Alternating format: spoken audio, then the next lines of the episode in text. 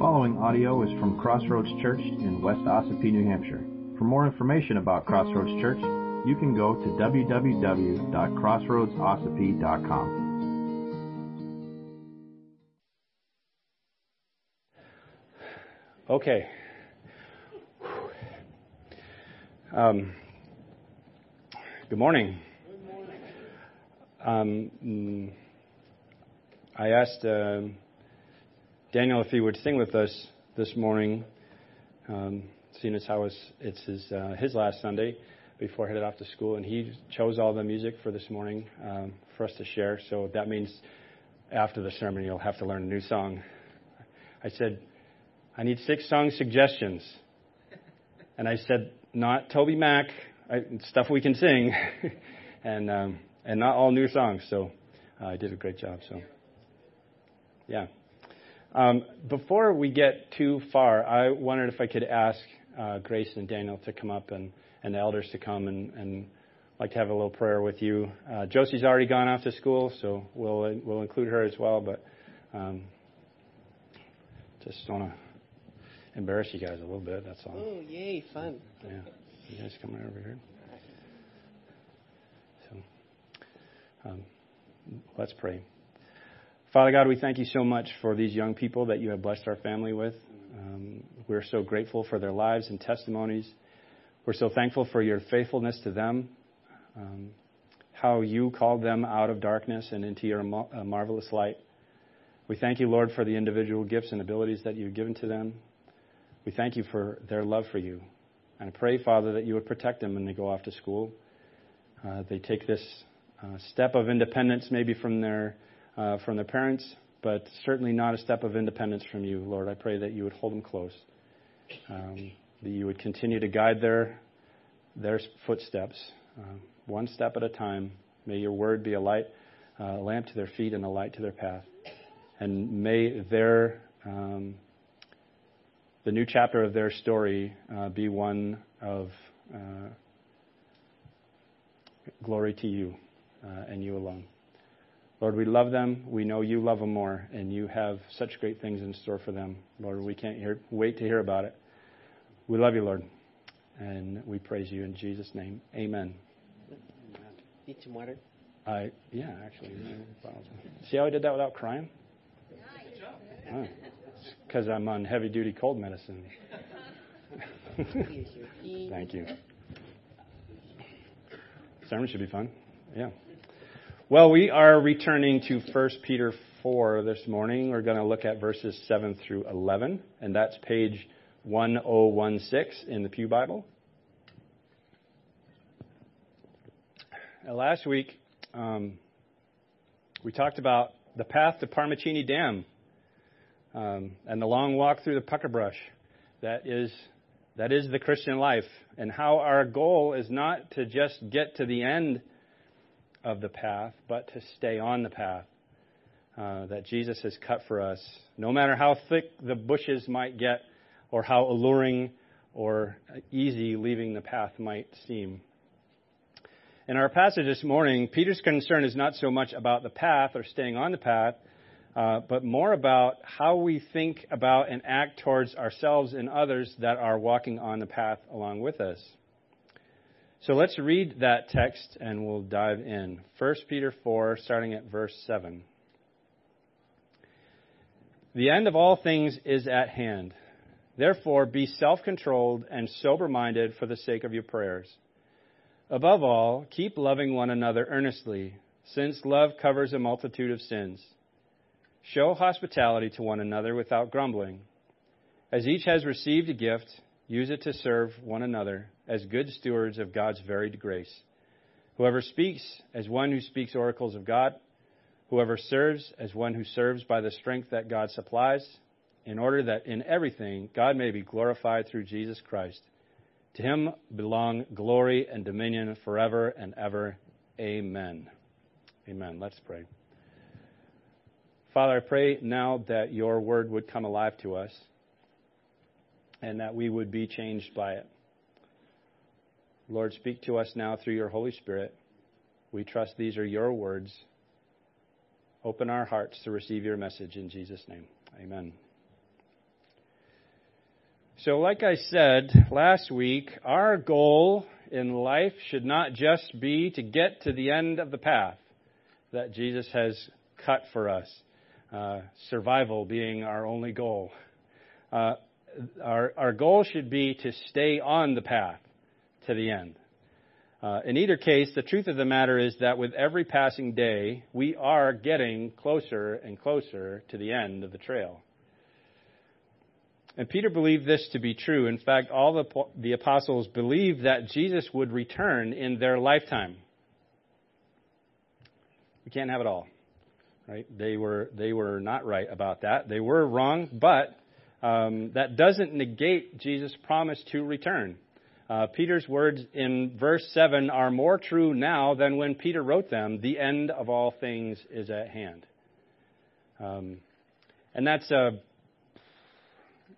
it just means the time is coming. It's drawing near, is, is, is what that word means. And was Peter right? Yes. Is he still right? Yes. The time is drawing near. It's nearer now than it was then, but it's still coming. The return of Christ and the end of the age, uh, end of this age, is, a, is approaching its end, and we ought to live with the attitude that it, the end is coming. Now, that doesn't mean putting on a sign and standing on the street corner saying the end is near. Um, although, I, I, don't know, I mean, if you're feeling called to that, I, who am I to argue with your feelings?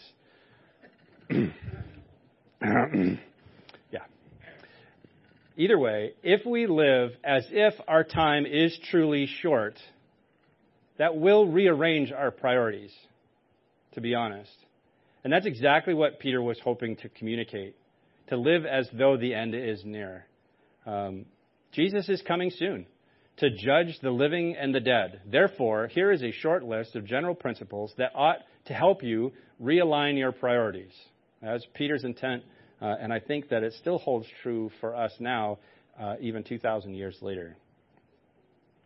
The first principle he mentions is in verse 7 Be self controlled and sober minded for the sake of your prayers. Uh, we've been dealing with a lot of phrases that Peter has used that can be very confusing if you just take them out on their own. Um, be sober minded and self controlled for the sake of your prayers. Like if you're not self controlled and sober minded, your prayers, eh, not going to be that great. You know, God might not listen to you. They might just, your prayers just might bounce off the ceiling. There's some more Christianese we talked about last week. You feel like your prayers are bouncing off the ceiling. That's like, that's heresy. That God is on this side of the ceiling. He, he hears you. Um, doesn't matter what you feel like. I said it again. Doesn't matter what you feel like.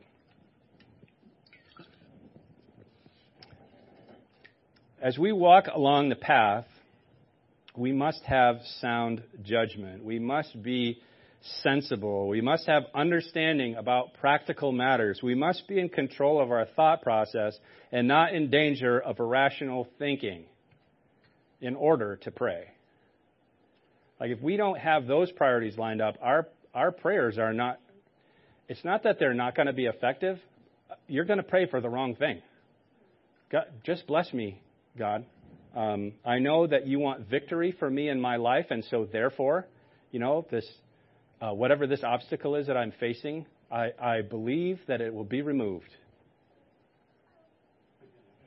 It, that doesn't work that way. That's, that is not sober minded. That is not self controlled. That is not sound judgment. 18th century German theologian Johann Bengel wrote Temperance facilitates vigilance and both aid prayer. That's, that's the, the words Peter's using is temperance, right? Self controlled, sober minded thinking, control of your thought process. And if you are in control of your thought process, that will breed diligence and that will aid prayer, right? Because you understand what to pray for more so than how to pray, really. But what do we pray for? Praying for opportunities.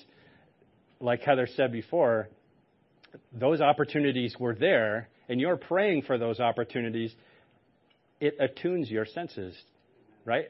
So now you're looking for those opportunities. They were there before, you just weren't looking for them. And that's, that's exactly, I think, a, well, that's a great example of what Peter is talking about.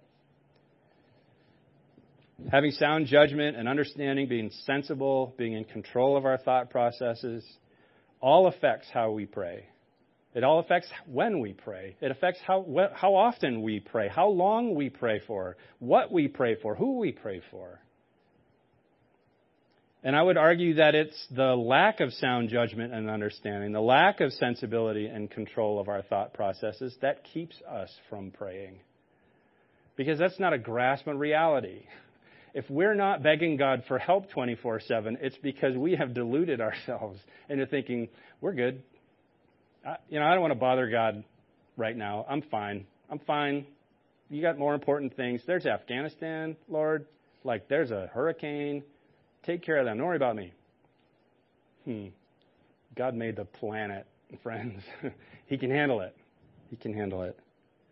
If we we, if we truly had a handle on the reality of this life and what we are each and all up against, and the help that is available to us, we wouldn't be able to help but pray. Verse 8 says, Above all, keep loving one another earnestly, since love covers a multitude of sins. Now, Peter is quoting from Proverbs here. He quotes the latter half of Proverbs 10:12, um, but the whole verse bears repeating. Uh, Proverbs 10:12 says, "Hatred stirs up strife, but love covers all offenses." Sounds easy, right? well, we stink at it, so why? we can't think it's easy, right? No, we like offenses. We like being bothered by. Can you believe what so and so put on Facebook this week? Did you see that? Love covers a multitude of sins, a multitude of offenses. We like getting stirred up because we like hatred in our flesh. You know that it's true. I'm not telling you anything new. We like being bothered. That's why we're that's why we have the scripture that says love one another earnestly. Really, I mean it. Paul echoes this thought, this thought in 1 Corinthians 13, uh, 4 through 7. He says, Love is patient and kind. Love does not envy or boast. It's not arrogant nor rude. It does not insist on its own way. It's not uh, irritable or resentful. It does not rejoice at wrongdoing, but rejoices in the truth. Love bears all things, believes all things, hopes all things, endures all things. There's a definition of love. Peter doesn't exhort the church to keep tolerating yourselves, at least while you're at church. right? or just try to keep from killing each other while you're in the same room.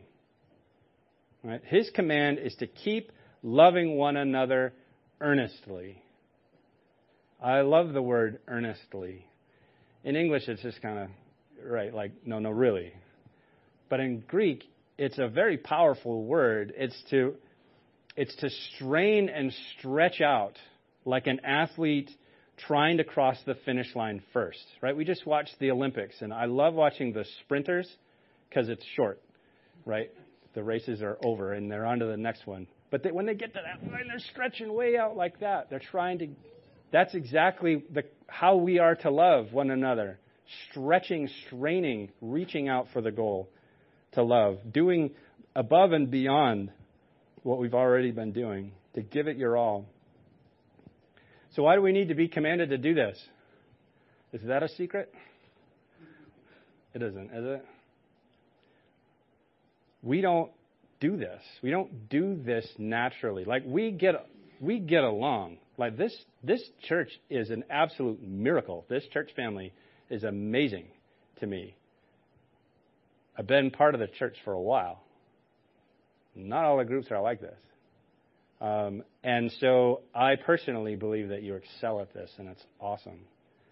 But there's more. We, there's more loving to do. There's more stretching out that we can do. Jesus had to tell us to do unto others as we would have them do unto us because it's in our nature to do otherwise, just the opposite. Do to me as I would have you do to me. I don't really care about you. Just gimme, gimme, gimme, right? And I say that because I have it right and you guys stink. No. No. We all need this. We all need to work on this. And that love looks different for all of us. It's not the same for everybody, but we need to stretch out to earnestly love one another. But how does love cover a multitude of sins? Well, Martin Luther rightly wrote, The covering up relates to man and not to God. Nothing can cover your sin before God except faith. But my love covers my neighbor's sin. And just as God covers my sin if I believe, so ought I also to cover the sins of my neighbor. That's to overlook uh, the failings and faults of your neighbor with love. That's when you're stretching out and straining to seek their best, what they've done or what they said or what they do or how they smell or how they dress or where they live is irrelevant. Right? That's covered up. Doesn't matter. Doesn't matter. It's this love for one another that really fuels or motivates us to do the rest of what Peter instructs here, along with the reality that nothing. Uh, uh, who wrote this? Nothing we really don't have the power in ourselves. We don't really have the power in ourselves to do any of this anyway. Do you get that? I was I did not take cold medicine before I wrote this. Maybe I did, I don't remember. We don't have the power in ourselves to do any of this good anyway. Okay? That's the truth. We need the Holy Spirit's help. Look at verse 9. Show hospitality to one another without grumbling. Uh, this may not seem like a big deal on the surface, um, but that's because our 21st century idea of hospitality um, is is limited to having people over for supper. Like that's hospitality. Come over for dinner. Well, it's a little more than that. In the first century church, hospitality is a regular occurrence. It, it was a regular occurrence that people were displaced from their homes because of their faith. Right? Think Afghanistan now. Think of the persecuted church in Afghanistan now. Hospitality is taking those people in. Right? Hospitality is, is taking taking in um, uh, the Jews that were hiding in World War II, right? That's that's hospitality. That's risking your life to protect and care for someone else. Not, I can't believe you invited them over for dinner. Now I have to vacuum. We've been doing that for the last two days because we have family coming over today. Yeah. People would be displaced from their homes in the first century, would be dependent on the charity of others to provide them with food and housing. Peter's original audience uh, were exiles living in a foreign land, right? This idea would be a lot more familiar to them than it is to us. But there's still a principle there that we can apply. And it's not just don't complain uh, when your spouse invites people over for dinner. Practicing hospitality without complaining in the 21st century church is nothing more than offering our homes and lands as ministry centers. Ministry centers. Whether that's providing housing for those in need or hosting Bible studies and group meetings or simply welcoming people into your homes for no purpose other than blessing them with a meal and being blessed by the fellowship.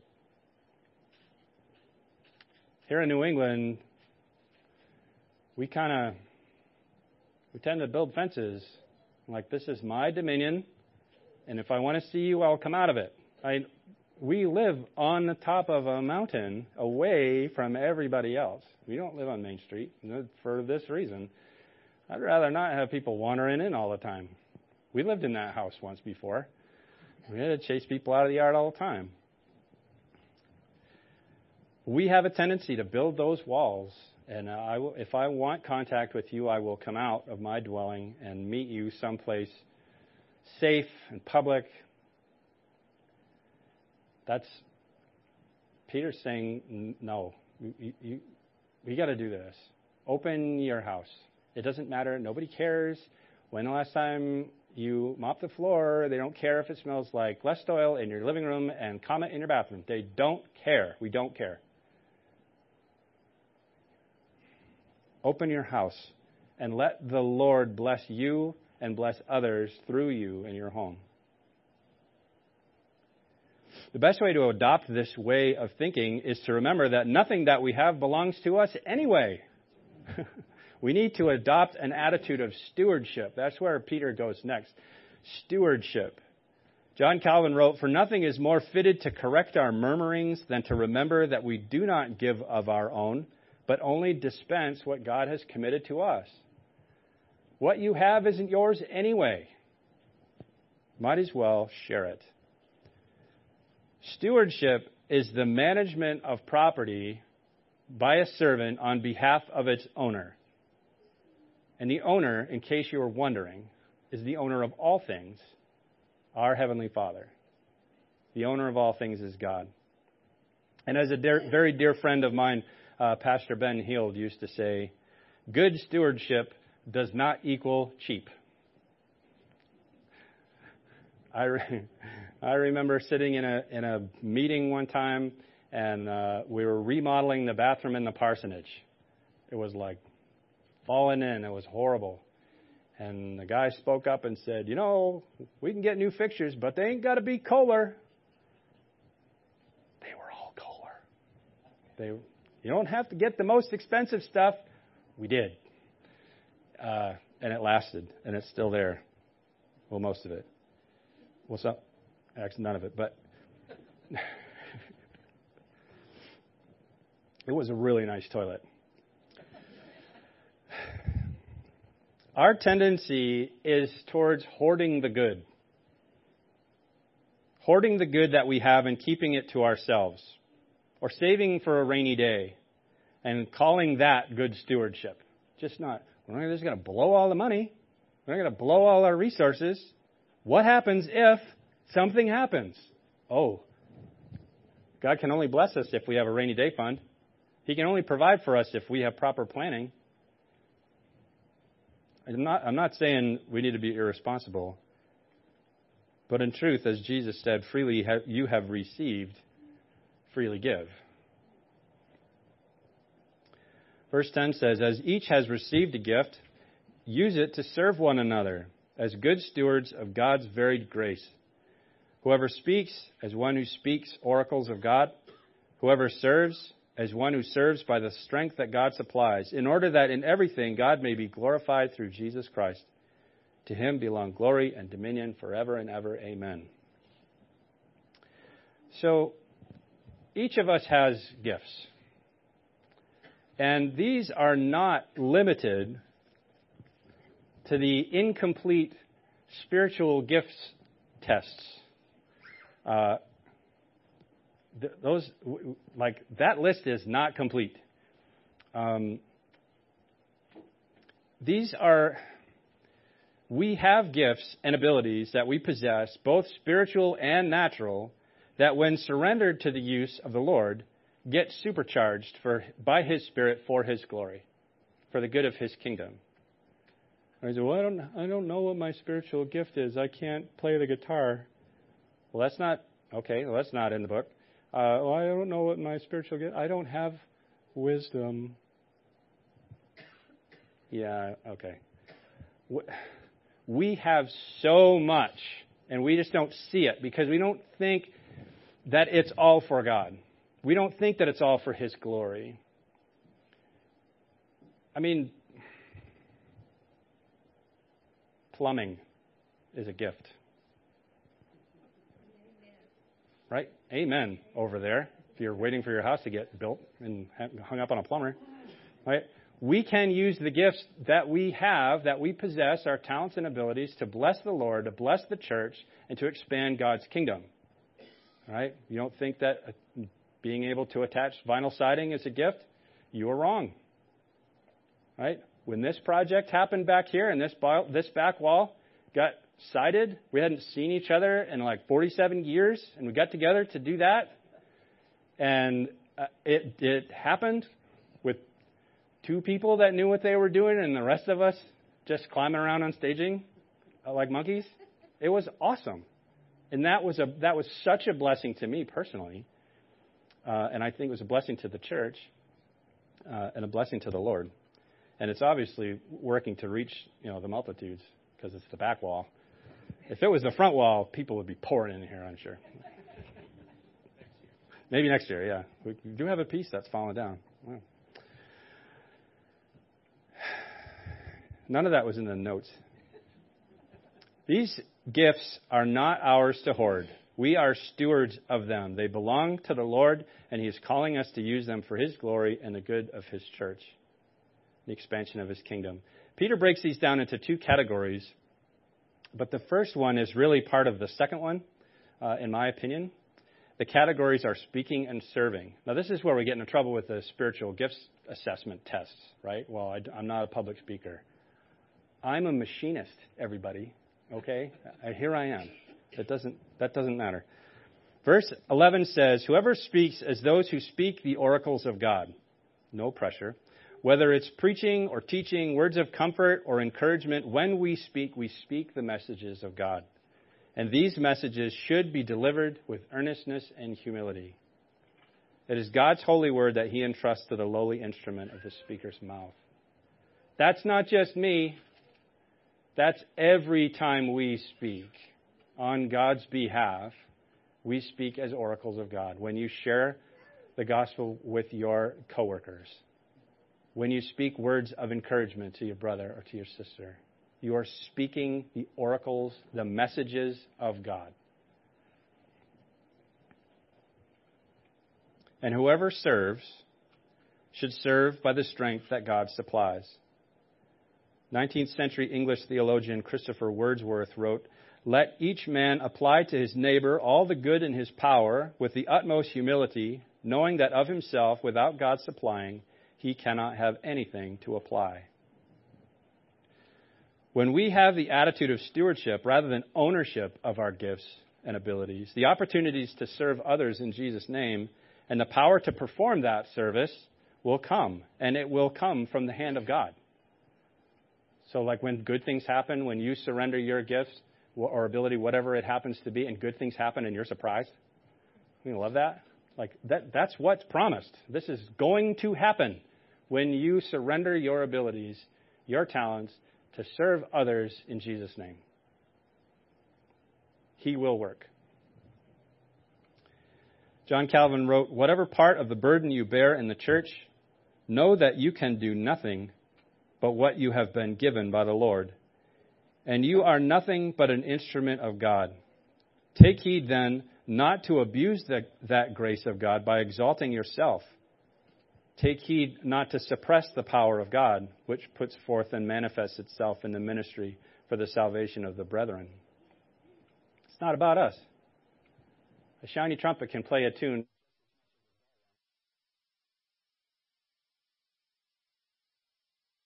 All my lights are still good, so I don't know what that was.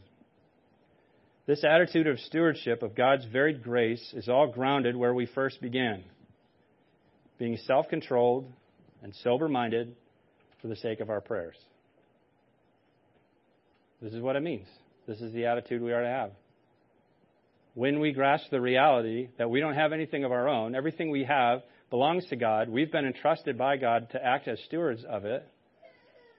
When we are sensible and have understanding about practical matters, matters, when we have sound judgment and are in control of our thought process, we can clearly see that all the good that we have is from God our Heavenly Father. That's a gift. And it's by His grace that we have forgiveness through the blood of Jesus. And it is by His grace that we have time and talents and treasures to offer for His use, for His glory, and for the growth of His kingdom. The end of all things is at hand. A reminder take this seriously. Therefore, be self controlled and sober minded for the sake of your prayers. Above all, keep loving one another earnestly, since love covers a multitude of sins. Show hospitality to one another without grumbling. As each has received a gift, Use it to serve one another as good stewards of God's varied grace. Whoever speaks as one who speaks oracles of God. Whoever serves as one who serves by the strength that God supplies, in order that in everything God may be glorified through Jesus Christ. To him belong glory and dominion forever and ever. Amen. Amen. Amen. Let's pray. Father, we are grateful for your varied grace. The same grace that offers us salvation through faith in Jesus Christ is that same grace that offers us supercharged abilities and talents to be offered for your glory and the good of your kingdom. I pray, Father, if there is anyone within the sound of my voice that has not experienced the grace of God through salvation and through faith in Jesus Christ, that even now, in these very moments, they would call out to you and ask for forgiveness. To accept your death on the cross was for them, that you rose from the grave to give them life, and that they would entrust the rest of their life to you. And Father, for those of us who have been walking with you, pray that we would embrace this grace to offer our gifts that you have bestowed on us. You are the one that um, gives us our talents and ability, natural and supernatural.